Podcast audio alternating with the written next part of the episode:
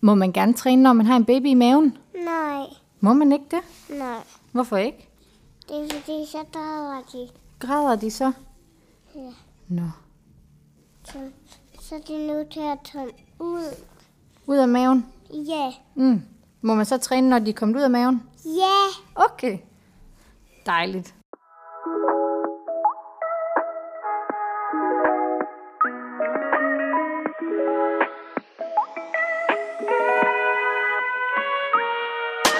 Velkommen til Motion.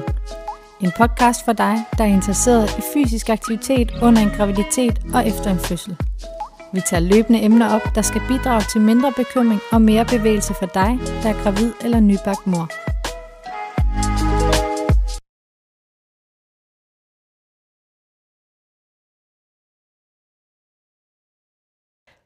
Hej Christian. Hej Emma.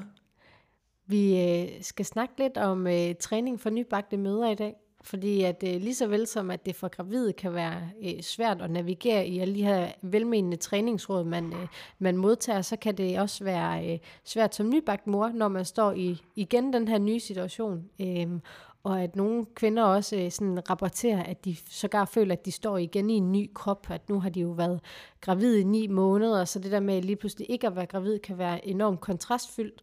Så det der med at måske at tune ind på, hvad øh, kroppen øh, fortæller en, kan være lidt svært, så at man nogle gange kommer til at, øh, at lytte lidt mere til, hvad omgivelserne øh, prøver at navigere en i forhold til, øh, om man skal træne, og i så fald, hvornår man så skal træne, og hvor meget man skal træne, øh, frem for egentlig at lytte til, hvad der måske giver mening for en selv i den her øh, nye situation.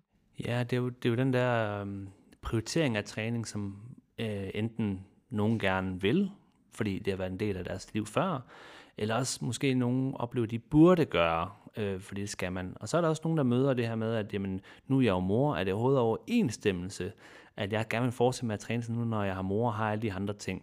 Øhm, så den her prioritering af træning, øh, og ikke ment som, at det er noget, man skal, men, men hvordan prioriterer man sin træning i de nye omstændigheder, der nu er som, som mor. Og der skal vi huske på, og det er jo nok også en af pointerne den dag, det er jo, at øh, det at, at blive ny mor er jo ikke ens for alle. Det er en meget, meget øh, kompleks og forskellige oplevelser, afhængig af, hvad, hvad der er sket osv.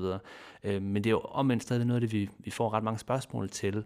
Øh, øh, måder og fremgangsmåder til ligesom at navigere i hele den der situation bagefter. Og som du siger, øh, og som jeg skal komme ind på, det er bare noget, som folk oplever rigtig mange udfrakommende bemærkninger, kommentarer, øh, formaninger om, hvad man må og hvad man ikke må. Øh, så det er øh, noget, som mange har svært ved at, at finde ud af at navigere i. Mm. Øh, så det er jo noget, det vi skal prøve at, at vejle lidt i, i, i dag. Ja, og man kan sige, når man så snakker om sådan noget som at øh, for eksempel prioritere fysisk aktivitet, så popper der også tit sådan nogle buzzwords op med for eksempel motivation og øh, strategier for så rent faktisk at komme i mål, og, og også bare generelt set at lave målsætninger og sådan noget, men at mere sådan den teoretiske gennemgang er ikke just det, vi kommer ind på i dag, at der synes vi egentlig, at der er nogle andre gode podcast, blandt andet Detox Din Hjerne, eller øh, Mindre Hvad, Mere Hvorfor, mm. som egentlig har et mere det her sådan teoretiske nedslag omkring øh, motivation. Hvad er det? Hvad øger motivation? Hvad øh, gør måske, at den er lavere, og øh, er motivation noget, vi kan overføre til andre? Eller sådan. Øh, så det er ikke som så, det vi sådan vil, vil bidrage med med den her podcast, det er mere at gøre det lidt mere praktisk relevant, og, og tale lidt mere ind i den her sådan, målgruppe, som er øh, nybagte mødre, og, og de situationer, de kan stå i, og så prøve at bruge nogle af de teorier, som de får fortalt rigtig flot, øh, for den her målgruppe, som er jer lyttere. Ja, og, og det, det, er jo, det er jo også en af til, at vi er øh, forud for det her optagelse har spurgt vores øh, lyttere på, ja, både i vores lukkede Facebook-gruppe øhm, øh, og øh, på Instagram omkring, hvad de oplever af forhindringer eller barriere for at komme i gang med at dykke motion efterfølgende. Og så fik vi faktisk også spurgt dem på Facebook-gruppen, om, øh, om de oplevede øh, man sige, øh, andres øh, forventninger til dem. Øh, og du, men alligevel, selvom vi ikke spurgte på Instagram, så var det også noget, som øh, folk øh, faktisk kommenterede på, at det var en mm. del af det, at, at, at den, øh, deres øh, om og, og omgangskreds, øh, og både møder og børn og sådan ting. Ja, og, ja nu kommer der børn, for jeg hørte barn, de græder. Ja, ja, for jeg skulle lige til at sige, at vi, øh, situationen er lidt anderledes den her gang, fordi jeg har, øh, jeg har en gæst med, som helst gerne ikke skulle være en gæst på podcasten, øh, og det er min søn på to måneder, og øh, jeg har babyalarm med her, så at... Jeg tabte fuldstændig tråden hvis i hvert fald. Der, hvis, det, ja, hvis vi lige pludselig bliver lidt diffuse, så er det måske fordi den biber, eller hvis vi lige pludselig leder over til, at I lige får en jingle, som jeg lidt forventer, at der nok kommer her, så er det simpelthen bare fordi, at øh, der måske lige skal en amning til, men øh, sådan er det jo, når man er øh, Men når hvis man der er mor. er en podcast, der kan holde til at blive afbrudt af babygråd, så er det vores. Ja, det er det. Ja, det er det. Ja. Jeg tror, at øh, I får lige en jingle, og så øh, kører vi bagefter videre med dagens tema, som er øh, prioritering af træning som nybagt mor.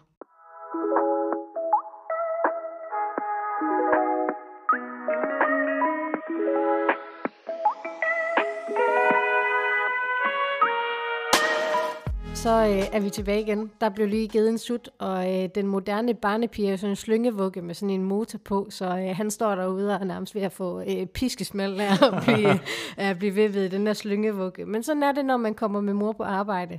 Øhm, og vi er klar til at gå videre til at, at snakke om det her med prioritering af, af træning som mor. Og vi har som sagt øh, spurgt jer lyttere, både på Facebook og på Instagram, hvad I oplevede som de her barriere. Øhm, så Christian, vil du ikke prøve at tage os lidt igennem, hvad det er, som, som i derude egentlig melder ind, at I oplever som barriere? Ja, øh, og det var jo øh, ligesom så mange andre ting, det, det er jo selvfølgelig komplekst. Kvinder er forskellige, de oplever forskellige ting, øh, og jeg synes nok, de gennemgå, men der var noget, der virkelig var øh, gennemgående, og som var de, altså som, som, som langt størstedelen af svarene øh, bærede præg af. Og det var ganske enkelt en, en usikkerhed om, øh, hvad man må eller ikke må, efter en, øh, når man skal træne efter en fødsel. Og i forlængelse af det, øh, fordi man blev meget i tvivl om, at man fik at vide af mange andre, hvad man måtte og ikke måtte. Øh, så det var jo ret tydeligt, øh, at, at der var mange, der svarede, skrev, at øh, de var i tvivl, fordi at der var mange, der fortalte dem, at de for eksempel ikke må starte for tidligt, eller der var nogle ting, de skulle gøre, eller ikke måtte gøre. Øh, så der var sådan mange formanende ord øh, omkring hele den, den, den proces. Og det minder jo lidt om også, hvad mange gravide op, eller hvad mange kvinder oplever under graviditeten også, at der er øh, mange, der gerne vil ind og bestemme, eller har velmenende ord. Øhm, og så var der sådan den helt øh, logiske, hvad man sige, øh, altså logistikken og praktikken i at have et barn med op at træne og få det til at passe sammen, og jamen, apropos afbrydelsen, amning og alle mulige ting, søvn, øh, hvilket giver god nok mening. Øhm, så også, øh, var der også nogen, der øh, beskrev, at de manglede søvn, de var trætte. Øh, den kan vi også komme lidt ind på, fordi det giver også god mening. Det, og jeg tror, at vi begge to nu, jeg jo ikke uh, været mor eller ammet, men, men øh, min søn blev da den også påvirket af at få børn. Øhm, og så var der sådan en ting med, at man øh, frygten i at genere andre med babykråd, og hvad andre ville tænke, at man ville få en negativ øh, opmærksomhed, når man er op at træne. Og det tror jeg, det gælder selvfølgelig nogen, hvor man siger, hvis de, nu er det mig, der tolker og spekulerer i det, men hvis man er op at træne mere offentligt træningssted, hvor der måske ikke er så mange øh, møder, hvor hvis man er et sted, hvor der måske er vant til at være møder, så er det noget andet. Men det er der om, at nogen, der oplever. Øh, og så var der øh, nogle ting, som ikke blev nævnt så mange gange, men, men sådan med både forventninger til sig selv, om man hurtigt kom igen, at man var utålmodig, øh, men også at andre havde forventninger om, at man kom hurtigt igen øh, og skulle tabe sig, øh, og det kunne være demotiverende faktisk. Så det er sådan det der, det, det, der, det var de ting, der sådan gik igen, øh, men den alt overskyggende, og det der var flest på, det var simpelthen øh, usikkerheden om, hvad man må ikke må, og fordi man virkelig fik øh, mange signaler ind udefra omkring øh, altså modsatrettende ting. Og den, den kan vi jo også godt tage op, for jeg tænker, det, det er jo et, et større problem, og måske for mig at se i hele det her, også når jeg er ude og snakke øh, med, med, med gravide og folk, der træner dem, og fysioterapeuter og sådan noget, at, at, at det jeg oplever og hører øh, vores fra mine klienter, det er, at man mister en ret høj grad af autonomi, altså det, der hedder selvbestemmelse, hvordan ord for selvbestemmelse, både under graviditeten, øh, fordi der lige pludselig er selvfølgelig en, en, en lille guldklump inde i maven, der ligesom styrer turen de næste ni måneder, ikke? men også tiden efter, øhm, sker der nogle ting, som man ikke helt har den samme kontrol over kroppen. Der kommer ind i en proces, der ligesom skal ske øh, af åbenlyse årsager. Men der er også rigtig mange øh, gravide kvinder, der oplever at lidt at blive sådan en fælles ikke? Altså, der er rigtig mange, der har en andel af det her. Både øh, øh, venner og familie, særlig familie, ikke? men øh, også sundhedsfaglige, der skal bestemme, øh, nu ser jeg, nu folk kan ikke se det, men forsøger altså, i gods øjne bestemme om, hvad der skal ske her. Og man er selvfølgelig også øh, øh, øh, sige, man, man er selvfølgelig også tilbøjelig for at lytte til, til, til de sundhedsfaglige og åbenlyse årsager, fordi det her det er nyt. Det kan potentielt set også være utrygt, hvis man, hvis man synes det. Øh, Øhm, så man er jo klar til at lytte til andre. Øh, men man skal bare være meget opmærksom på, at og det er jo noget, der går igen i vores podcast, og grund til, at vi altid forsøger at tage udgangspunkt i den enkelte, det er jo, at den enkelte gravide kvinde, eller her en nybagte mor, kender jo sin krop bedst selv. Og særligt i en situation, hvor man har fået et barn, jamen det er dig, der kender dit barn bedst. Så øh, der er en, en, en åbenlyst problemstilling her om, at jeg tror, at der er for mange kvinder, der har antennerne for meget ude, og måske mere burde rette dem ind af, finde ud af, hvad passer egentlig mig bedst, efter jeg er født, blevet mor, nu i hvert fald i forhold til træning. Øhm, hvad passer ind i min dagligdag? Hvad passer ind i vores rutiner? Hvilke rutiner kan vi få skabt, så jeg kan få motioneret? Hvad har jeg overhovedet lyst til? Øhm, så er der selvfølgelig nogle åbenlyse ting, om man kan støtte sig til nogle fagfolk omkring, øh, hvad der var en god idé at starte med, afhængig af, om man har fået kejsersnit, øh, bristning, eller har en ukompliceret øh, fødsel. Det har vi alle sammen gennemgået senere, øh, eller tidligere undskyld. Øh, og det skal man selvfølgelig støtte sig til. Men øh, der er bare rigtig mange, der fortæller gravide, øh, gravide men også nybagte møder derude, hvad de burde gøre. Og, og der har vi jo sagt før også, at der er ikke nogen ting, man, man burde gøre. Der, der er i hvert fald ganske få ting, der kan overrule øh, de ting, som man selv oplever og mener er bedst for en selv. Øh, fordi Krom fortæller en ret mange ting, og det, kan man jo, det, det bør man lytte til. Og man bør også lytte til, hvad, hvad passer ind i ens livssituation, og den nye livssituation, der er som mor. Og det skal man også forsøge at, at, at navigere i og blive nysgerrig på. Men, men den, der bedst skal finde ud af det selv, og finde vejen frem i det, det er jo ens egen vej og ens egen nysgerrighed, frem for at man lader sig diktere af udfrakommende stemmer.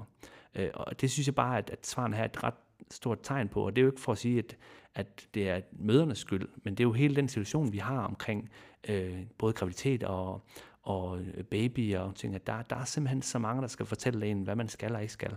Øhm, men det har man som mor vel også et ansvar til at ligesom sige, men øhm, jeg skal lytte til min egen situation, og, og hvor jeg er, øh, og forsøge at måske også sige noget strøg fra, og så vælge nogle få, man stoler på, øh, når det kommer måske til det sundhedsfaglige, øh, og, og, og lade sig lytte til det, og lade sig i hvert fald vejlede af det, men forhåbentlig vil de sundhedsfaglige også tage udgangspunkt i, en, i, i den enkelte kvinde, og så burde det jo harmonere ret godt. Altså den der manglende autonomi, det er bare, øh, en, en, en, en ret stor stressfaktor, og, og det vil ofte føre til, at man egentlig ikke er særlig tilfreds med, at man går og laver, fordi det er ikke i overensstemmelse med ens egen værdier, men i hvad verden omkring en dikterer.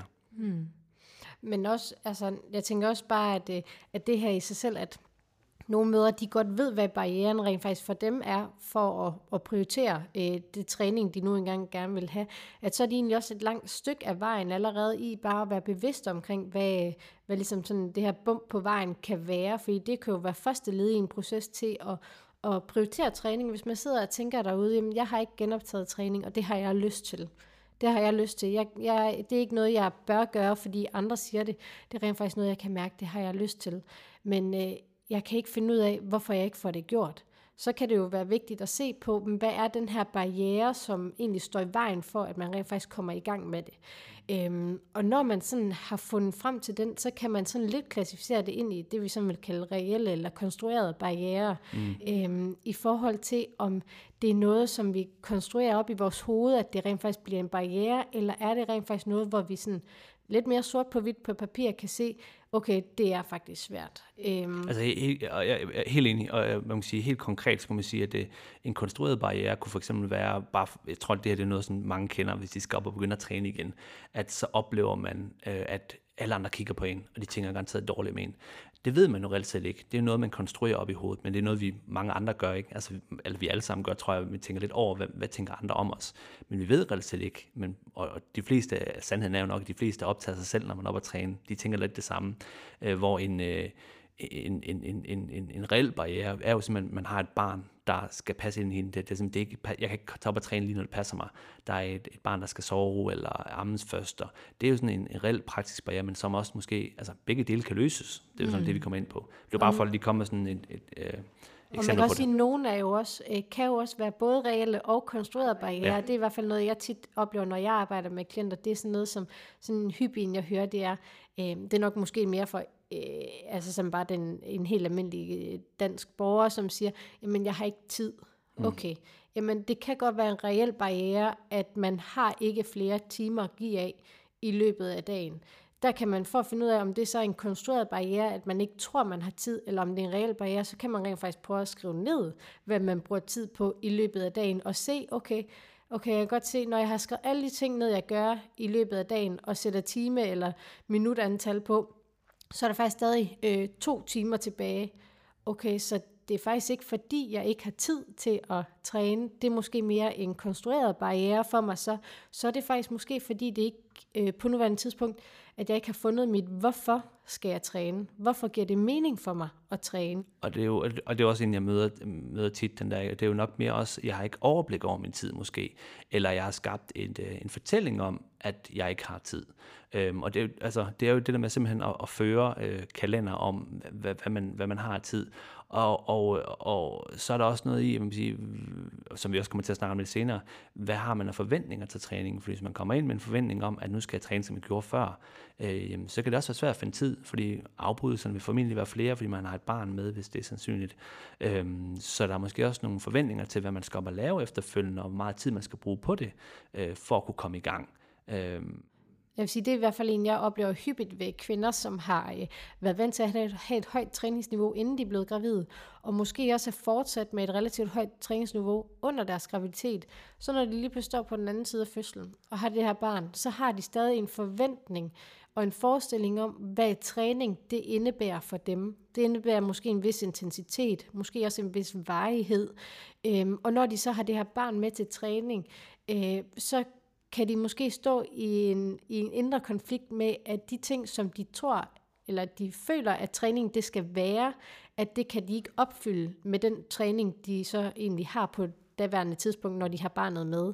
Så også det der med at så kigge på, hvad er det træning, det bidrager for en. Okay, men førhen, der har jeg måske været vant til, at der var nogle, øh, at det var en vis intensitet, og det var en vis varighed, men samlet set sådan dyk ned i essensen af, hvorfor er det, jeg godt kan lide at træne? Mm. Hvor, hvad er det, det bidrager med til mit liv? Hvorfor er det, jeg bliver ved med det i lige den her situation? Hvorfor er det, jeg bliver ved med det?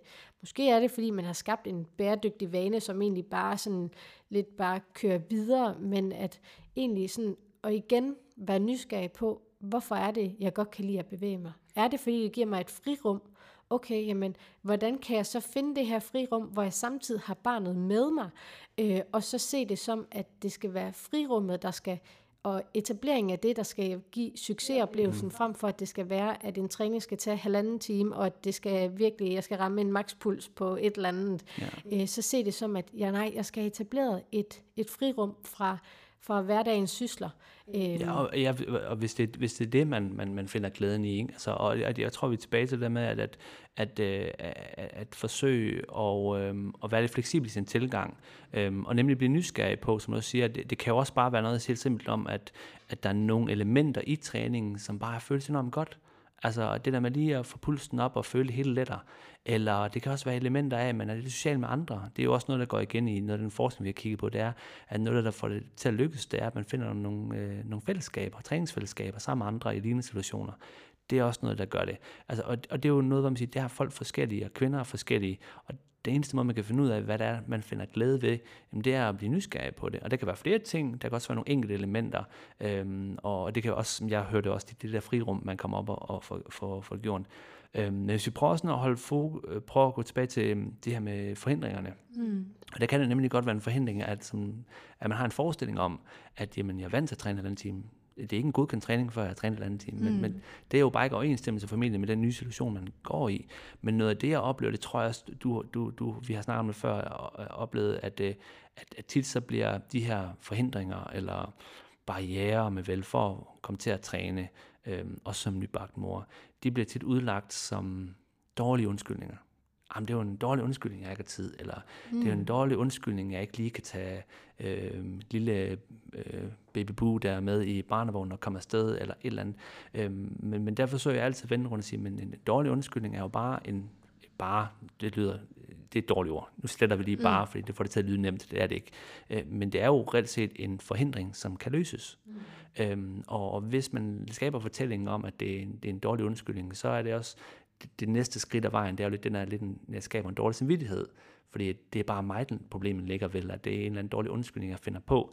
Men, men, men det er jo en, ofte, hvis man altså lige kigger nysgerrigt på det, jamen, så er det jo egentlig en, en forhindring eller en barriere for at få det gjort, og ofte vil de kunne løses.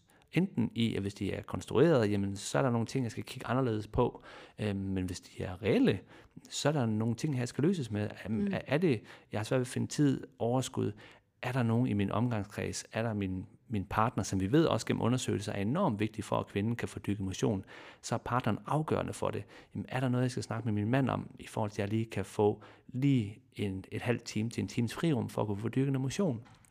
Øh, er der nogen omkring mig, der kan hjælpe mig? Øh, er det at få kigget i min kalender og se, de der tid, jeg hele tiden går og snakker om, der er så svært at få skabt, er der nogle ting i min kalender, som jeg faktisk kan frigøre lidt tid, eller, eller er der øh, nogle ting, der skal frasiges, øh, og så videre og så videre. Sådan kan man tage, øh, hvad man siger, hver enkelt øh, forhindring eller barriere og, og, og forsøge at sætte det lidt fra hinanden, men være nysgerrig på, hvad der kan løses.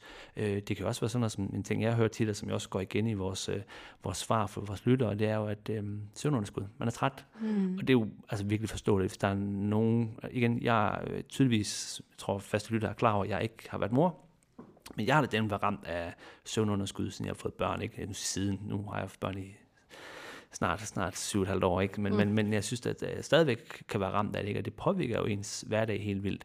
Øhm, men er der, der er også noget, der kan i hvert fald i vis omfang løses der, øh, hvis man går til det på den måde, i stedet for at lade det være noget, som er ud af ens hænder.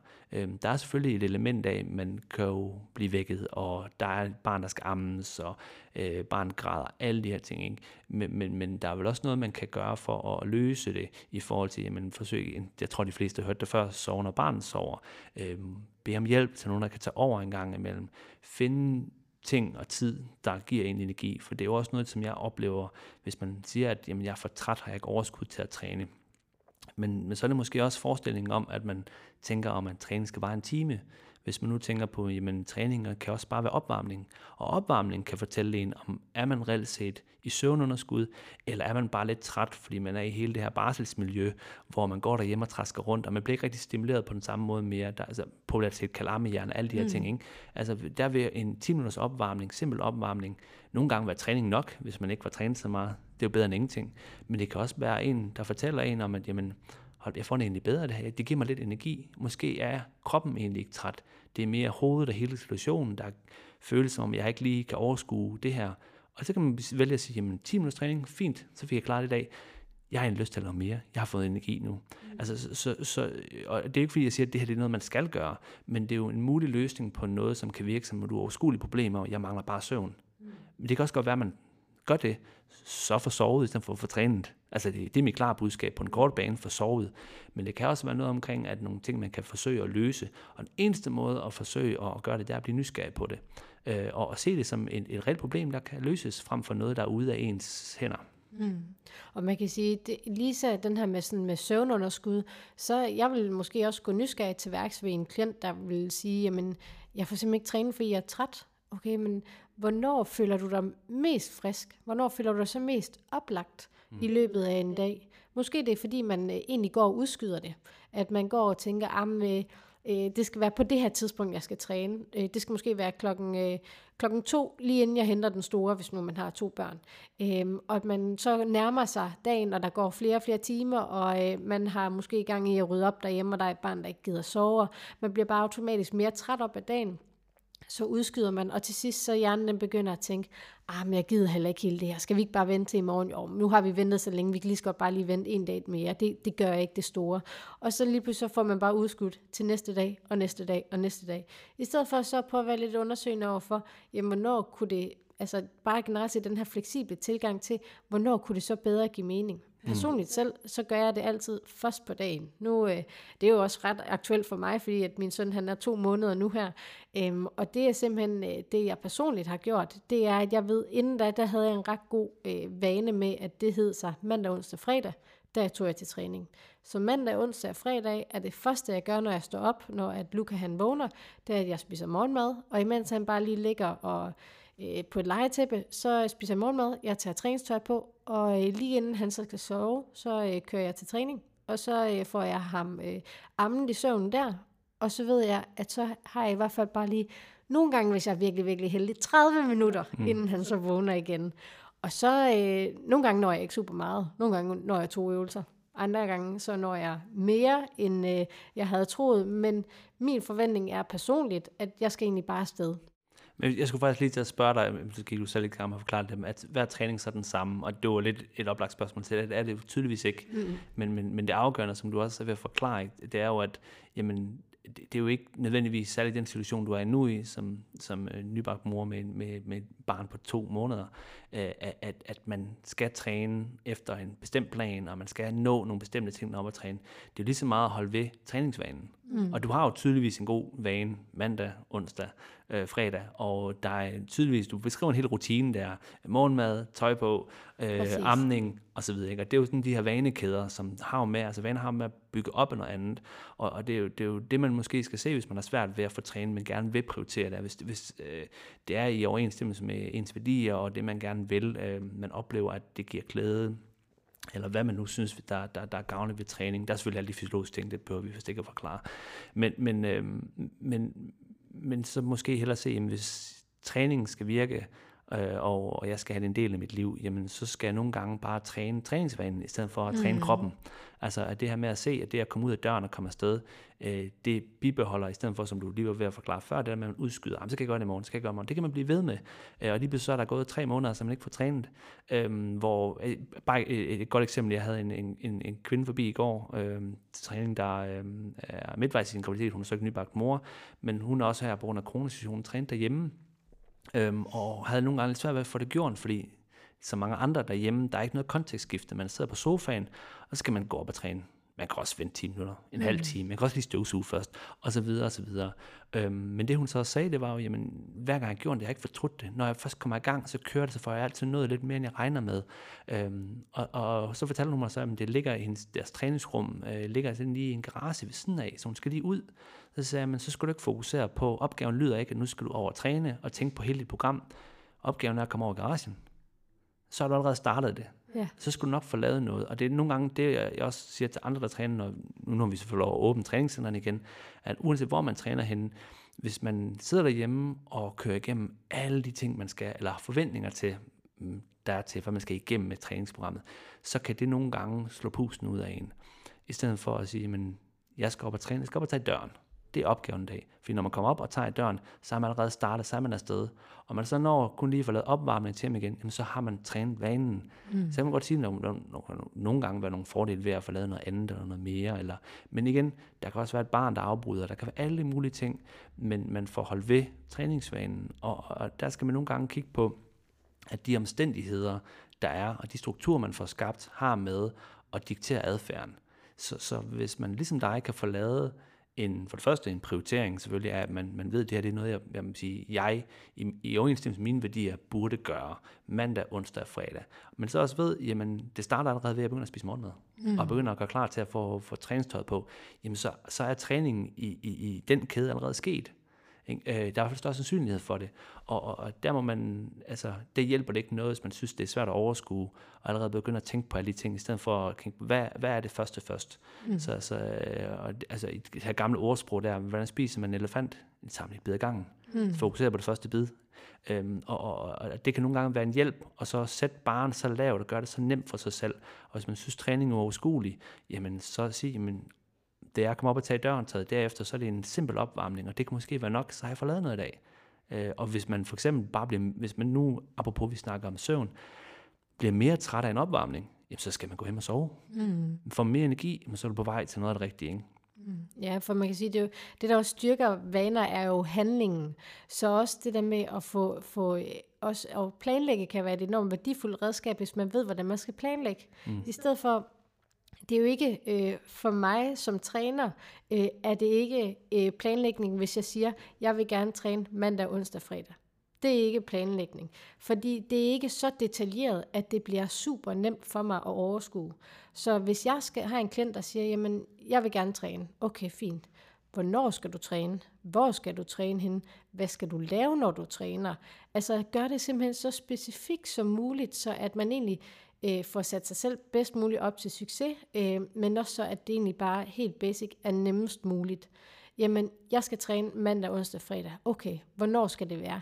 Det skal være fra morgenstunden, så det første, jeg gør, er, at jeg tager spiser morgenmad, jeg tager træningstøj på, har aftalt med manden, at han afleverer den store, så mig den lille bare kan køre afsted.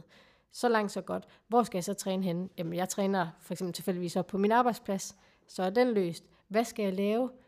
Hvad dagsformen tillader? Det er der, hvor jeg så for eksempel er ret fleksibel, fordi så ved jeg, at jamen, så er jeg deroppe. Mm. Og når jeg først er deroppe, og er taget et sted til træning, så Jamen, jeg ved ikke, om det er bare jyden i mig, der bliver sådan, så skal jeg med også noget ud af det. Mm. Altså, jeg gider simpelthen ikke at være taget derop til træning, for så bare køre hjem igen med det samme. Så skal jeg det mindste lave en opvarmning ja. eller et eller andet. Og, og jeg er 100% enig, øh, og det virker nemlig, det ved vi både fra forskningen, at det her med at gøre det specifikt, altså hvordan, hvordan, hvordan. Mm. Øhm, og, og der kan man så bare sige, der er måske nogen, der har mere brug for en uførlig plan til at træne. Nu du træner, og du har godt styr på, at du er god til at være fleksibel. Der er måske nogen, der har brug for en mere, men stadigvæk have en fleksibel tilgang, men måske brug for en mere rettesnor. Så må man søge hjælp til det. Men, men, men, men det, det, jeg har fuldstændig det samme oplevelse, det er, og det er jo også gengivet så mange gange i forskningen, at, at, at uh, motivation gør det ikke selv. Altså der har mm. været forskning, hvor man motiverer to grupper til omkring, hvor, hvor vigtigt det er at dykke motion, og hvor alle sundhedseffekterne. Den ene gruppe skulle så også bare lige skrive på et stykke papir, hvornår skulle de træne, hvorhen og hvordan. Mm. Og sandsynligheden for, at de fik det gjort i forhold til en anden gruppe, som også bare var motiveret, øh, det var langt større. Og vi ser det bare igen og igen. Altså det der med, og det er også derfor sådan noget nogle gange som træningsaftaler. Personlig træning, det virker, fordi der er en aftale. Og det er en, altså noget af det, altså det første, jeg også gør med mine klienter, altså gravide leg eller nybagt morleg, det er, det er jo, jamen, hvis I træner mig en gang om ugen, hvornår skal du ellers træne? Mm. Jamen, det gør jeg i løbet af ugen. Hvornår på dagen skal du træne? Det vigtigste er så bare, når der er sandsynlige øh, jeg sige, øh, forhindringer i, at der er et barn, der måske driller eller har søvn, hvad, så skal man så også bare være fleksibel i, altså, så må man justere og være fleksibel i en tilgang. Men det er bare så meget nemmere, når man har sådan en hel, øh, hele en række, du beskrev med øh, aftale med manden, afsted, alle de ting. Når man ved specifikt, hvordan jeg vil gøre det ene, så er det også nemmere at se, hvor kommer udfordringerne og så kan man med at forberede sig på, hvordan takler jeg de udfordringer. Hvad og nu, hvor er første skridt her? Ja, hvor, og hvad, altså hvis nu er jeg i hele en række, du, du forklarer lige så godt, nu kan jeg ikke huske det udenad, men du forklarer lige helt så fint, hvordan fra start til slut, øh, til du kommer op og træne, jamen hvor vil der potentielt set være noget, altså der kunne være en forhindring. Nå ja, altså, så skal jeg garanteret lige til ammen, eller så skal jeg til at skifte en blæ. Hvad gør man så? Mm. Altså, øh, det er meget, meget nemmere at håndtere problemstillinger, barriere, forhindringer for at komme op og få gjort en virksomhedsadfærd, hvis man ved præcis hvordan. For så er det også nemmere at finde ud af, altså, øh, hvornår, hvornår altså, altså simpelthen forberede sig på potentielle øh, hvad man siger, forhindringer. Ikke også? Hmm. Og man kan sige, det er jo derfor, at det også øh, kan være enormt værdifuldt, netop det, som vi taler om, det her med sådan implementeringsstrategier, og se på, hvordan får man så rent faktisk sat noget handling bag øh, de øh, ønsker eller målsætninger, man har. Fordi man kan sige, nogen oplever jeg også falder i den der sådan, øh, målsætningsfælde øh, ved, at de opsætter en målsætning, og at øh, ud fra øh, teori omkring målsætninger, så er det sågar et rigtig fint mål, de får opsat, men de får ikke sat nok øh, handling på i forhold til at gøre det helt specifikt og let for dem, hvad er næste skridt. Ja. Så at øh, efter jeg har spist morgenmad, efter jeg har øh, fået træningstøj på, am Luca har også lige brug for noget at spise, inden vi kører. Okay, nå, så ammer jeg lige der. Men jeg ved hele tiden, hvad næste skridt i processen er. Og så er jeg åben over for, at det må tage så lang tid, det nu engang tager. Fordi jeg ved, hvad næste skridt er i den her øh, proces. Og det er også det der med, i stedet for så at se det som de eventuelle øh, målsætninger, man sætter sig, at i stedet for, at det bliver resultatmål øh, med, at jeg vil gerne opnå det her, eller øh, øh, jeg vil gerne træne, jamen så se det mere som de her sådan procesmål, som jeg snakker om. Det her med at se det som, jamen hvad vil du gerne, øh, måske bare dygtiggøre dig til, eller sådan øh, bryde det lidt op, fordi jo mere du øh, generelt set også øver det her og oplever de her sådan små succeser hen ad vejen, jo mere opnår du også sådan den her mestringstillid til, at du rent faktisk godt kan lykkes med det.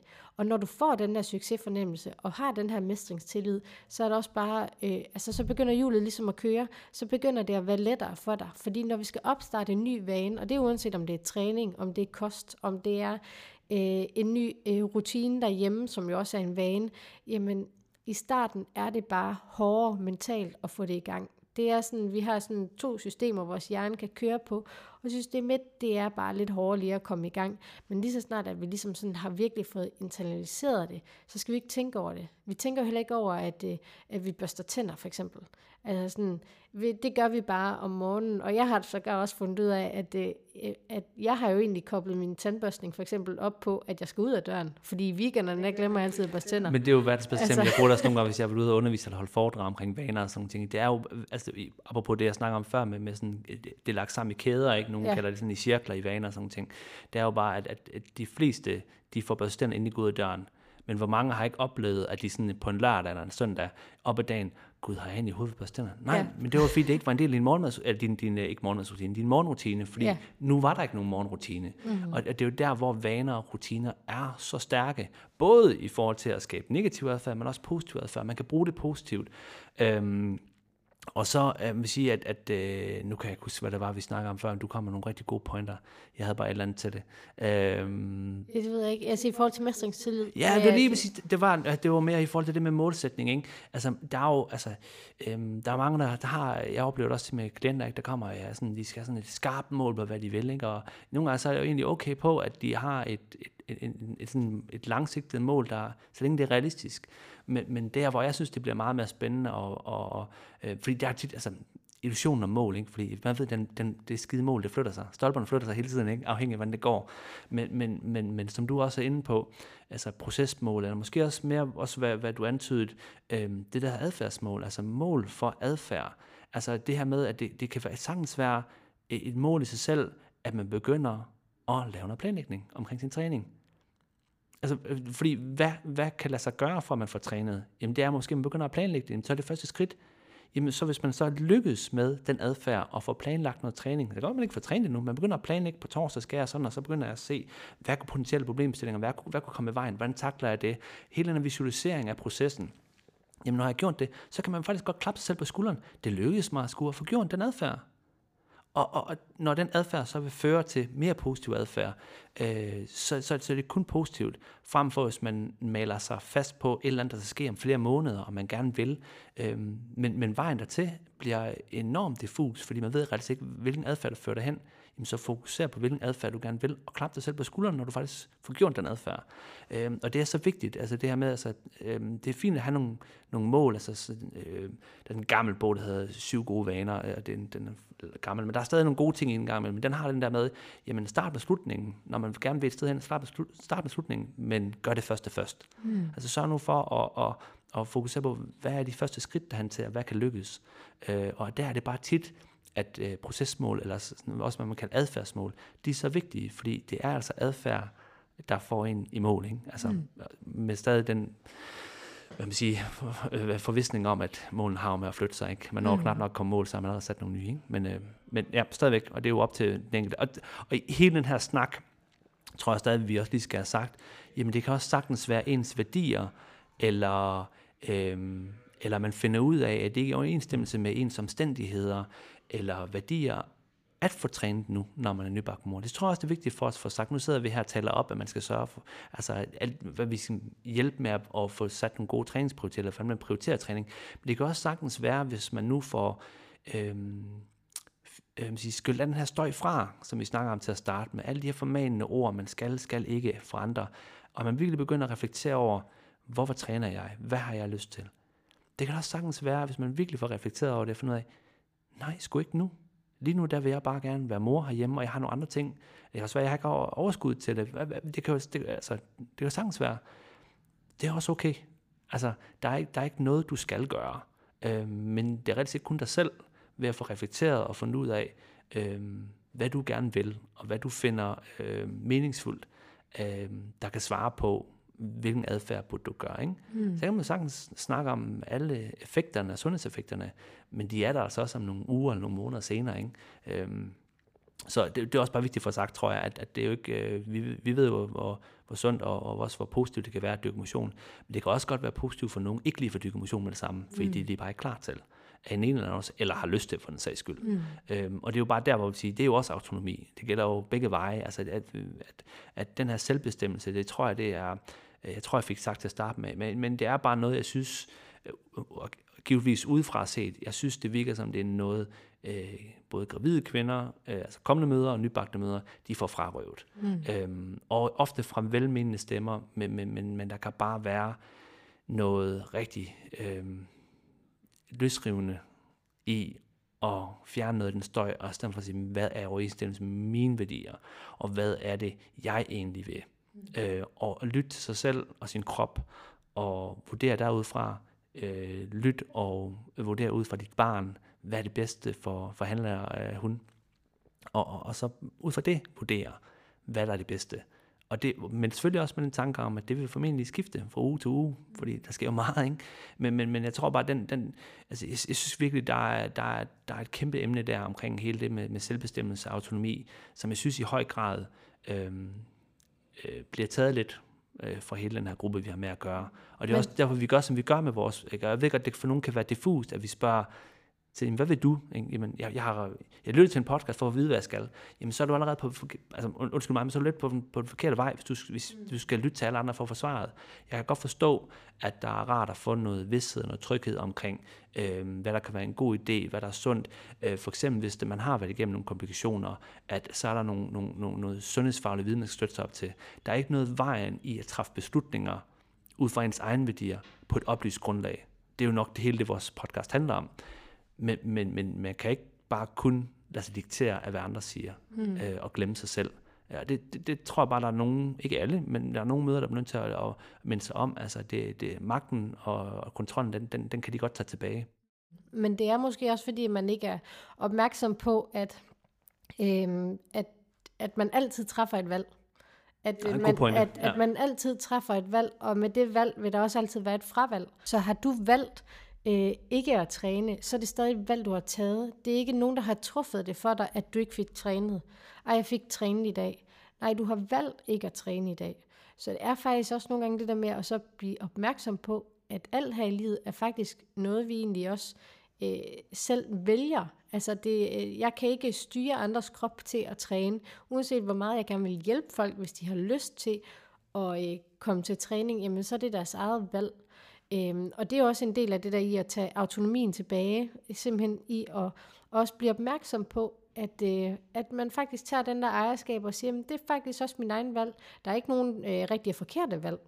Men det er afhængigt af konteksten, at nogle dage, der vælger jeg, at jeg skal træne. Men andre dage, der vælger jeg også, at jeg ikke skal træne. Og begge valg er lige gode, fordi det afhænger af konteksten. Øhm, så at den dag, hvor jeg vælger, at jeg ikke skal træne, kan være nogle gange mere givende for mig, fordi at jeg rent faktisk øh, får hvilet og nogle gange får slappet af i hovedet på en anden måde, end hvis jeg øh, vælger, skal, jeg skal til træning, fordi at øh, det kan andre måske også øh, se dem selv i, men at nogle gange, hvis øh, træning er blevet til en vane, så nogle gange, jeg plejer at sige, at så kan træning faktisk også godt blive min dårlige vane. Fordi nogle gange, så kører jeg så meget på autopilot, at jeg bare gør det, mm uden rent faktisk at have lyst til det. Og så står jeg til træning, og øh, står deroppe og står og tænker, ej, jeg skal bare hjem nu. Jeg står og laver træningsøvelser imens, så hører jeg bare mine egne tanker, der siger, wow Emma, hvorfor er du her? Du ved egentlig godt, du ikke har lyst lige nu. Hvorfor er du egentlig ikke bare derhjemme? Hvorfor lyttede du egentlig ikke bare efter dit eget behov og din egen lyst til, at det, det skulle du egentlig ikke lige gøre i dag? Men nogle gange så er det, fordi jeg trækker det ud i det lidt større perspektiv og ser, at jamen, det giver mig ikke en belønning nu og her, at jeg tager til træning. Men det gør det på længere sigt, fordi jeg ved, hvad det giver mig på længere sigt. Og det er også det der med, mm, ofte vil vi gerne have belønning nu og her. Mm. Men nogle gange så er der nogle ting, hvor at vi ligesom skal zoome ud af situationen og se den lidt op fra i forhold til, jamen, hvad giver det også nogle gange på det lange perspektiv. Og det i forhold til sådan noget tankeprocesser, sådan noget, så er det det, vi sådan kalder ACT, Acceptance and Commitment Therapy. Mm. Øhm, og, og, og det kræver enormt meget øvelse at komme der til, hvor man sådan ligesom kan zoome ud af sine tanker og bare se de her sådan tanketog, der nærmest kører forbi med tanker og bare sige, okay, men hej tanker, Nå, men det var da pudsigt, du lige kom der, men øh, jeg ved altså, at øh, jamen, måske det, der gør, at øh, min langsigtede belønning er, at øh, jeg øh, kan leve længere, mm. jamen øh, så ved jeg, at så kræver det altså også, at nogle gange, når jeg ikke har lyst, så gør jeg det stadig. Men så får jeg det stadig koblet op på et eller andet, der kan give mig den her nu og her belønning. Og for mig personligt er det for eksempel så at høre musik, når jeg er til træning. Så ved jeg, okay, så kan, giver det mig lige gejsten igen, og så får jeg det stadig gjort, og får den der lystbetonede fornemmelse igen, fordi det er jo sådan en balancegang imellem at gøre noget, der giver nu og her belønning, og øh, belønning på længere sigt. Og, og vi ved jo bare, at, at tit så belønning på længere sigt, den er bare rigtig svær at blive motiveret for. Og der tænker jeg også, der, der er også en anden ting, som, som, som, som man, man kan bruge til at spille ind, og jeg, fordi jeg gør det fuldstændig ret, men hvis man nu er det den der med at i gang med noget, som man ved, man burde gøre på grund af langtidseffekter, så er det jo nemt det der med at forsøge at, at finde noget i det nu og her. Men det kan også sagtens bare være, at man gør det, altså gør nogle ting, man burde gøre på lang sigt, fordi det er i overensstemmelse med ens værdier. Om det mm. så er, fordi jeg, jeg vil sgu gerne være sådan en mor, der også skal få trænet. Det, det er i overensstemmelse med mit værdigrundlag. Så er der også, så, så er vi allerede, så kan jeg lige så godt begynde at, øh, at rose mig selv nu, fordi jeg er i gang med den adfærd. Og, så, så, så der er flere elementer der, er ikke, hvor man ligesom kan sige, men der er også bare nogle gange, ligesom man gør med arbejde, jamen, der er nogle ting, man, man sådan skal gøre, fordi man burde, men det er også fordi, der er et større formål. Og, og det kan man godt minde sig selv om en gang imellem. Øhm, og så vil jeg sige lige bare for, for at runde den af i forhold til det med autonomi. Det er jo ikke bare fordi, vi synes, at det er en, det er en god idé, at man er selvbestemmende, fordi at, øh, vi mener jo, at hvis man baserer det på øh, altså de, de valg, man træffer, det vil højst sandsynligt være i forhold til træning og sundhed, være øh, bedre tilpasset en selv, hvis man tager udgangspunkt i sig selv og bruger noget selvbestemmelse. Men det er jo også fordi, vi ved i forskningen, jamen, at, at selvbestemmelse, at mister man autonomi, så er man mindre motiveret for adfærd. Så, så, så og vi ved det jo også, altså bare for børn, folk der har øh, børn, ikke? Altså, at hvis man fortæller folk, ved de, eller undskyld børnene, at du skal der, skal der, skal der ikke, så møder man modstand. Og så er det også med også voksne mennesker, ikke? Men, men kan man give hvad man siger, valget over til hvad man siger, folk og give dem noget selv, eller måske medbestemmelse også, jamen så er de mere motiveret for, for den adfærd, de skal i gang med. Så det virker begge veje. Det er jo ikke bare, fordi det er noget, vi sådan lige sige, mener er det rette, men det er jo simpelthen fordi, at, at, at at det giver mening både rent praktisk, men også i forhold til den teori, vi kender omkring, hvad, hvad der motiverer til adfærd. Øh, så er øh, selvbestemmelse bare, bare øh, et vigtigt område. Ikke? Ja. Og måske også lige så vel vigtigt at vide, at motiv- man skal ikke altid gøre ting, når man er motiveret. Nej. At motivation, det kommer som bølger. Øh, så venter man på, at der kommer den næste bølge af motivation, så, kan, så ved man bare ikke, hvor længe man kommer til at vente, og så bliver man handlingslammet.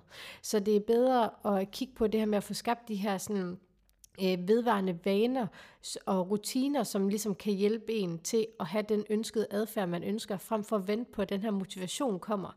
Der er selvfølgelig nogle ting, nogle triggers, vi kan bruge, som vi ved, der kan øh, gør, at man lige nærmest sådan får et, et skud øh, motivation. Ja, om det er en, om det er en mere sang, opstemt. eller en tanke, eller et eller andet, men jeg tror bare, at de fleste har oplevet, at de om morgenen er vildt motiveret for i dag, det der, der skal, kæft, jeg skal træne, jeg skal bare give gas, det er nu, jeg går i gang, ikke? Ja. Og så er man øh, så klokken fem, og man er bare udbrændt, og man skal bare hjem og bare få lavet noget hurtigt aftensmad, og så er det det, ikke også?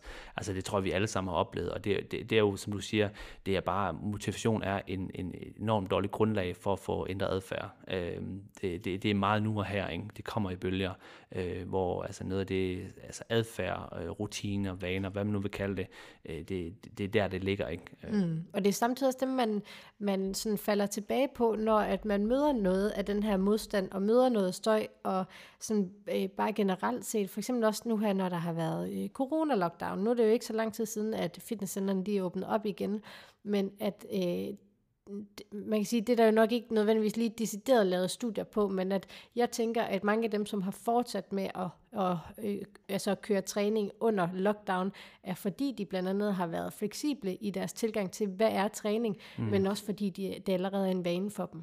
Så de har allerede den her rutine med, at det er noget, de er vant til at gøre. Det på et værdibaseret grundlag, så de ved, at det giver ligesom mening både øh, nu og her højst sandsynligt er noget lystbetonet, men også værdibaseret på den længere sigt. Øhm, og så er de fortsat med det, men med den her fleksible tilgang til, okay, men hvad er træning så, når jeg ikke kan komme ned i mit fitnesscenter, eller kan komme til yoga, eller til svømning, mm. eller hvad man nu dyrker. Øhm, hvordan kan man så få fysisk aktivitet ind? Øhm, Ja, helt enig. Ja. Og jeg tænker også, at vi har egentlig været meget godt omkring det. Der er egentlig en, en lille ting, jeg tænker, som vi ikke skal gøre så meget ud af, men både ud fra, hvad man siger, hvad jeg kunne finde i forskning, men også hvad nogle af, af møderne, som vi har spurgt af vores lyttere, har svaret. Øh, lige kan ind på sådan noget som, som kropsværdier og, og, øh, og det her med ens forhold til en krop. Fordi det er lidt noget, vi pynser på at lave et helt andet afsnit omkring med en anden gæst, der ved ret meget om det her. Og det må jo meget gerne lige, øh, hvis du lytter til det her nu, øh, skrive til os. Det er bare en pissegod idé, eller også, hvis det er noget, I ikke gider høre om, så også giv os besked om det. Men det er faktisk noget, vi, vi, vi synes, det kunne være spændende, det her med, at en syn på kroppen øh, ændrer sig under en graviditet, og så også efter fødslen. Ikke? Øh, og det er noget, som vi også møder, når vi træner. Øhm, øh, det, er en, det er en faktor. Vi kan også se det, er faktisk, at, at øh, en af hovedårsagerne til, det er sådan en amerikansk studie, øh, for hvorfor øh, kvinderne gerne vil i gang med at træne efter en fødsel, det er faktisk på grund af vægtkontrol. Og det siger lidt om, at det der med, det er jo faktisk træning, vi skal afslutte, træning er jo faktisk ikke specielt go- go- godt øh, til sådan at regulere vægt. Øh, det er en så stor effekt, at der ikke der er mange andre årsager til at træne, øh, men det er jo faktisk også noget af det, som som hvad hedder det, nogle af vores øh, lyttere svarer det her med, at, at, at øh, det, det, er en, det er en forhindring i at komme op og træne, fordi nu har man en, en ny krop, og øh, ens forhold til det er sådan, kan, at der er en forventning om at komme hurtigt tilbage fra andre, om at man skal tabe sig. Altså det her med, at der er et eller andet æstetisk i, at man skal vende tilbage til en anden krop. Øh, og det er der faktisk lavet noget forskning på, som hænger meget godt sammen, altså på specifikt øh, nye møder, men, men, men som går fuldstændig i tråd med, hvad vi ved fra bare... Øh, øh, ja, øh, træning af kvinder generelt og deres øh, opfattelse af kroppen. Og det er det her med, at hvis, hvis, hvis øh, nye mødre har en, en negativ kropsopfattelse, så er der faktisk større sandsynlighed for, at de ikke får dykket motion eller at den motion, de så får dyrket, den er faktisk usund, altså en, en usund træningsadfærd, men man, man, man, man, man sige, træner måske for hårdt, og træner de forskellige årsager. Det bliver en straf, Det bliver en straf, og så videre, ikke også? Og det dermed har et, et, et, et, et, et det, man kalder et, et negativt outcome. Hvorimod hvis øh, kvinder påskynder deres krop, og det den kan, og det den har været igennem, øh, så er der større sandsynlighed for, at de faktisk får øh, dyrke motion, men også har sundere motionsvaner. Og særlige motionsvaner, der er tilpasset til dem og deres situation. Og det er jo ret vigtigt, tænker jeg, at, øh, og det er, jo ikke, det, er jo, det er jo ikke noget, vi lige kan få løst nu, men jeg synes, det er en vigtig pointe, og noget, vi gerne vil dybe ind i senere med en gæst, øh, som vi har planlagt øh, at få optaget på et senere tidspunkt. Men, men fordi det stemmer meget godt overens med anden forskning på området, hvor vi simpelthen ved, at, at øh, hvis en træner på et øh, hold gennem flere træninger øh, i tale sætter, at nu skal vi øh, give den gas, fordi vi skal forbrænde den der appelsinhud, eller komme af med dellerne, jamen så ved vi faktisk, at kvinderne, der deltager på de hold, deres øh, motivation for at træne, den falder, og deres øh, sige, kropsopfattelse, den bliver mere negativ. Hvorimod hvis i sammensætning, at der er en træner, der i tale sætter, øh, nu skal vi gøre det for at blive stærkere, øh, hvor er det fedt at mærke, kan I mærke, at man har fokus på funktionaliteten, velværet i træning, hvordan det føles, at det, altså det føles rart forhåbentlig, mm. øh, men, men at kroppen kan mere ting, og man bliver bedre, jamen så øger man faktisk øh, motivationen for at træne, men også selvom man ikke taler sig det, en positiv kropsopfattelse. Så det, det er også noget at gøre med, øh, og det er en helt, helt kapitel for sig selv, men ens kropsværdier, øh, øh, efter man har født, ændrer sig jo også. Øhm, og, og der tror jeg lidt, der, man, der skal man i hvert fald ligesom også med, med træning generelt, øhm, forsøge at være lidt fleksibel, som det er et kapitel for sig selv, ikke også? Men, men, men, men, men, men, men måske påskynde det kom har været igennem de, igennem de sidste 9 plus måneder, og man nu står i en situation, hvor den forhåbentlig stadigvæk er nede at træne, fordi den kan en masse ting, og det kan faktisk blive bedre og bedre og bedre i næste mange måneder, øh, år formentlig også. Øhm, og, og, og ikke, øh, i hvert fald forsøg og, og ikke lægge øh, for meget fokus på det æstetiske. Fordi et, øh, der, det er svært at påvirke, det ved vi fra forskningen, det er svært at påvirke øh, det æstetiske. Det er meget nemmere at påvirke kroppens sundhed, og følelsen af velvære og kroppens funktioner. Øh, hvordan det så ender med, at man altid lige ser ud, øh, det er svært at påvirke, men om man er tilfreds med det, det er rigtig svært at styre. Mm. Øh, det er mange ting, der kommer ind på det. Men det er sådan, at vi kan snakke med vores gæster om. Jeg synes bare, det er værd at nævne, at, at øh, der er mange andre gode grunde til at gå i gang med at træne efter en fødsel. Øh, og nederst i hierarkiet, i hvert fald hvad der bidrager med positive ting, bør nok ikke være for at ændre, hvordan man ser ud. Mm. Øh, men igen, det er jo også op til den enkelte, hvorfor man træner, men man skal også være bevidst om, at det kan være det, det kan være farligt at begive sig ud i. Farligt men på den måde, at det er ikke sikkert, at det er noget, der gør en gladere, eller faktisk er noget, som øh, man kan øh, subjektivt ændre ved i hvert fald. Og jeg tænker sådan, for at få rundt øh, hele episoden af, så skal vi prøve sådan lidt at opsummere, måske lidt en sådan en, ja, en, øh, en strategi, en, en mulig øh, altså sådan, øh, guide til, hvad man lige kan gøre, hvis nu man tænker, øh, måske man sidder og tænker, jamen, jeg bør træne på et tidspunkt måske lige kigge på, hvorfor bør du træne? Er det fordi, at det stemmer overens med dit værdibaserede grundlag, eller er det fordi, at øh, samfundet synes, at du bør træne? Mm. Hvis det er den sidste, så skal du tænke lidt videre over, øh, hvorfor det er, du gerne vil i gang, og om du overhovedet vil i gang. Du er men, ikke forpligtet til at dykke motion. Præcis. Øhm, men er det fordi, at det er på et værdibaseret grundlag, og det rent faktisk giver mening for dig, at du gerne vil i gang med at træne, jamen så tænk lidt over, mm, hvilken motionsform skal det være? Øh, få lagt en eller anden plan for, øh, hvornår skal det være? Hvad skal det være? Hvad skal sådan ligesom øh, lidt det der sådan succeskriterie være for det? Skal det bare være at komme afsted? Altså virkelig, nu her, om ikke andet, så virkelig sæt barn ekstremt lavt, og simpelthen bare gøre det så let som muligt, og lidt retænke, hvad øh, træning skal være. Måske ikke tænke det som træning, men mere tænke det som det her fysisk aktivitet, så at det bliver Bevægelse. endnu mere fleksibelt, og at det andre dage også godt kan være, når man har spist sin morgenmad, taget træningstøj på, fået armet, at man så går en tur, i stedet for at man sætter sig ind i bilen og kører til træning. Øhm. Men så er vi allerede over i, altså måske næste skridt, når man har fundet ud af, hvorfor, hvordan. Ja, for jeg skulle til at sige, netop også den der med at kigge på, netop den der hvorfor, det er jo, ja, det er jo egentlig bare step one, det mm. der med, hvorfor gør man det? Det er at finde ind til, Jamen, hvordan for, siger man det? Altså, at gør, man gør det for sig selv, kan man sige. For lidt det her, som du også siger, den med at gøre det for et æstetisk synspunkt og sådan noget, så begynder vi at snakke om sådan noget som ydre motivation, og det, det fastholder bare ikke motivationen i super lang tid. Det er tit den der med, okay, men jeg skal lige på kur, det holder lige to uger, og så stopper man mm. igen. Men hvis man gør det, fordi at det enten er lystbetonet, eller det er ud fra en værdi om, at øh, jeg vil gerne være en mor, der har mere overskud i min hverdag, og jeg ved, at jeg får mere overskud af at træne, så vil man også i højere grad blive fastholdt i den rutine, man så danner til at, at blive til en vane. Og så vil man også øh, generobre noget, noget autonomi, ikke? Øh, hvis man kan forsøge at fjerne noget støj og få, øh, sige, øh, selvom der kommer velmenende råd og formaninger, øh, så er det måske også nemmere, hvis man har grænsket sine egne værdier og blevet nysgerrig på dem, nemmere at øh, øh, hvad man siger, lugte døve ører til for nogle af de ting, der kommer. Og også hvis, og det er ikke noget, vi snakker om så meget nu, men, men, men man kan også hurtigt få fornemmelsen af, øh, at alle andre kommer i gang med at træne bagefter. Ikke? Jamen, du er ikke alle andre. Og hvis der er nogen på sociale medier eller andre steder, du kan se, det de laver der, det, det, det er sgu inspirerende.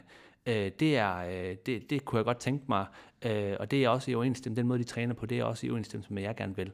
Øh, det kunne du sagtens blive inspireret af, men du bliver bare, ikke, du bliver bare sådan nødt til at sammenligne dig med dig selv, altså og den situation, du er i, og øh, ja, med barn og så videre. Ikke? Det er så vigtigt, at vi tager udgangspunkt i os selv, og så hvis der er nogle positive kilder derude, der kan motivere dig til at dykke motion, så lad dig blive inspireret af dem. Men alle andre, der ikke bidrager, altså få lukket af for det. Altså, øh, der, der er ikke nogen, der skal bestemme over dig. Hvis der er nogle sundhedsfaglige, der kan give dig nogle konkrete råd, som giver mening for dig, og som er en hjælp, super duper. Du kan også opsøge dem. Det kan være en god hjælp at få noget hjælp i den her periode. Ikke? Øhm, men, men, men så opsøger man det også aktivt. Og så kan man så også vælge, at så er der nok nogle andre ting, man skal slå fra over for. Øhm, men det er bare så vigtigt, tror jeg, at, at, at, at der er enormt meget værdi i at, at, at tage udgangspunkt i sig selv. Og det bliver man jo nødt til, hvis man skal finde meningen med træning. Øhm, ellers så bliver det ofte ret kortvarigt. Ikke? Og så dernæst så det her med at finde ud af helt specifikt, hvordan det skal lade sig gøre. Og det er mm. måske der, hvor der er en reelt reel større opgave, end måske det at komme op og træne. Men det er jo bare gøre det nemmere at komme op og træne, hvis det er det, man gerne vil. Øh, eller, som siger, bare begynde at få gå nogle, nogle ture, eller øh, når man går forbi en bænk, man siger, jamen, så skal man lige lave et par squats på den, eller hvad ved jeg. Altså, men det, det sker først, når man planlægger det. Mm. Sandsynligheden for, at du er lige motiveret, når du går forbi den bænk, det går, godt at du tænkte tanken før, øh, den er bare ikke særlig stor, og så har du sgu ikke lige lyst, nu er det godt nok ud at gå, men hvis du ligesom har planlagt, det er det, jeg gør, når jeg går der forbi. Når jeg går ind til næste stykke, så er der stativ, hvor jeg lige kan lave nogle øh, push-up på en forhøjning, eller hvad ved jeg. Det er bare for at komme med et konkret eksempel. Ikke? Mm. Hvis man lige har det planlagt, fordi man kender sin rute, og man ved, hvad både øh, faldgrupperne er, men også hvad fordelen er, jamen så er det nemmere ved at få gjort den adfærd. Mm. Og så få ros dig selv, for når du gjorde noget adfærd, der er i overensstemmelse med dine værdier, noget du gerne vil. Øh, det er så vigtigt. Præcis. Og det giver jo også helt automatisk, kan man sige, en belønning, men det er også vigtigt også lige selv at, og anerkende, når at man øh, også har været konsistent, tænker jeg lige så vel. Og, og det er også måske bare det her med, at, at, at hvis man nu kæmper lidt med at, øh, at være fleksibel i sin tankegang, det her med, at vi snakker om at øh, øh forsøge at komme væk fra tanken om, at man skal træne en halvanden time, men nu forsøger at mere nærme sig jamen, en opvarmning, måske bevægelse og træning nok, og så er det der starter, det er ligesom fluebenet, og så kan det være, at det fører til mere. Jamen, så kan det være også, at nogle gange, når man går hjem fra træning og kun noget 10 minutter kvarters sådan såkaldt opvarmning og bevægelse, mm. at man også roser sig selv for det. Fordi det er det, jeg arbejder mig hen imod. Mm. Så skal det nok blive til mere senere, hvis jeg gerne vil det.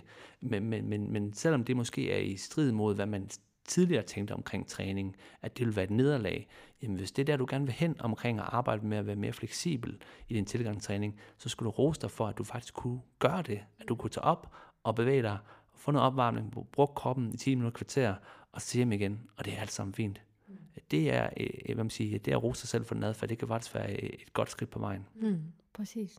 Og hvis man er lidt mere nysgerrig omkring, hvad man sådan øh, øh, må og ikke må, nu har vi jo snakket om, at det er egentlig lidt øh, dårligt, men har man lyst til at få noget information omkring, hvad der kunne være mulig tilgang, når man så er til træning, og er der noget, man skal være opmærksom på, øh, så har vi også lavet en, øh, en podcast episode omkring det. Det Ja, om efterfødselstræning. Ja, ja. nu øh, prøver jeg lige at øh, se, Jeg kan ikke huske, hvad det er, men, men jeg mener nummer 7 eller 9, det er den om kejsersnit. Ja. Den kunne man måske også tage, hvis det er relevant for en, man har for eksempel haft... Øh, det er nummer 5.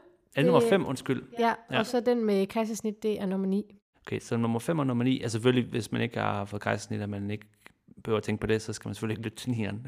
men, men, men, men det er jo mere, der, der går vi også lidt mere ind omkring uh, træningen efter, efter yeah. en fødsel, mere specifikt i forhold til genoptræning, hvad der kan være uh, nogle hensigtsmæssige ting at gøre, uh, men også hvis man nu uh, har fået bristninger, eller hvis man har fået 9 for eksempel, ikke? så der, der er nogle ting der, ikke? så Præcis. man kan støtte sig op af. Uh, ja. Mere vanebaseret her, mere praktisk uh, træningsrelateret i uh, episode 5 og i uh, episode 9. Ja. Øhm, og ellers så er der vel ikke så meget andet end at sige øh, tak for, at du lyttede med. Ja, tak fordi du lyttede med helt til slutningen. Det var det for denne gang. Er der et emne, du ønsker, vi skal tage op i et kommende afsnit, så send en mail til kontakt Har du lyst til at følge med på Instagram, så kan du finde os på vores profiler Christian Brasted og Emma Kålund. Og ellers er der ikke andet end at sige på gensyn. thank you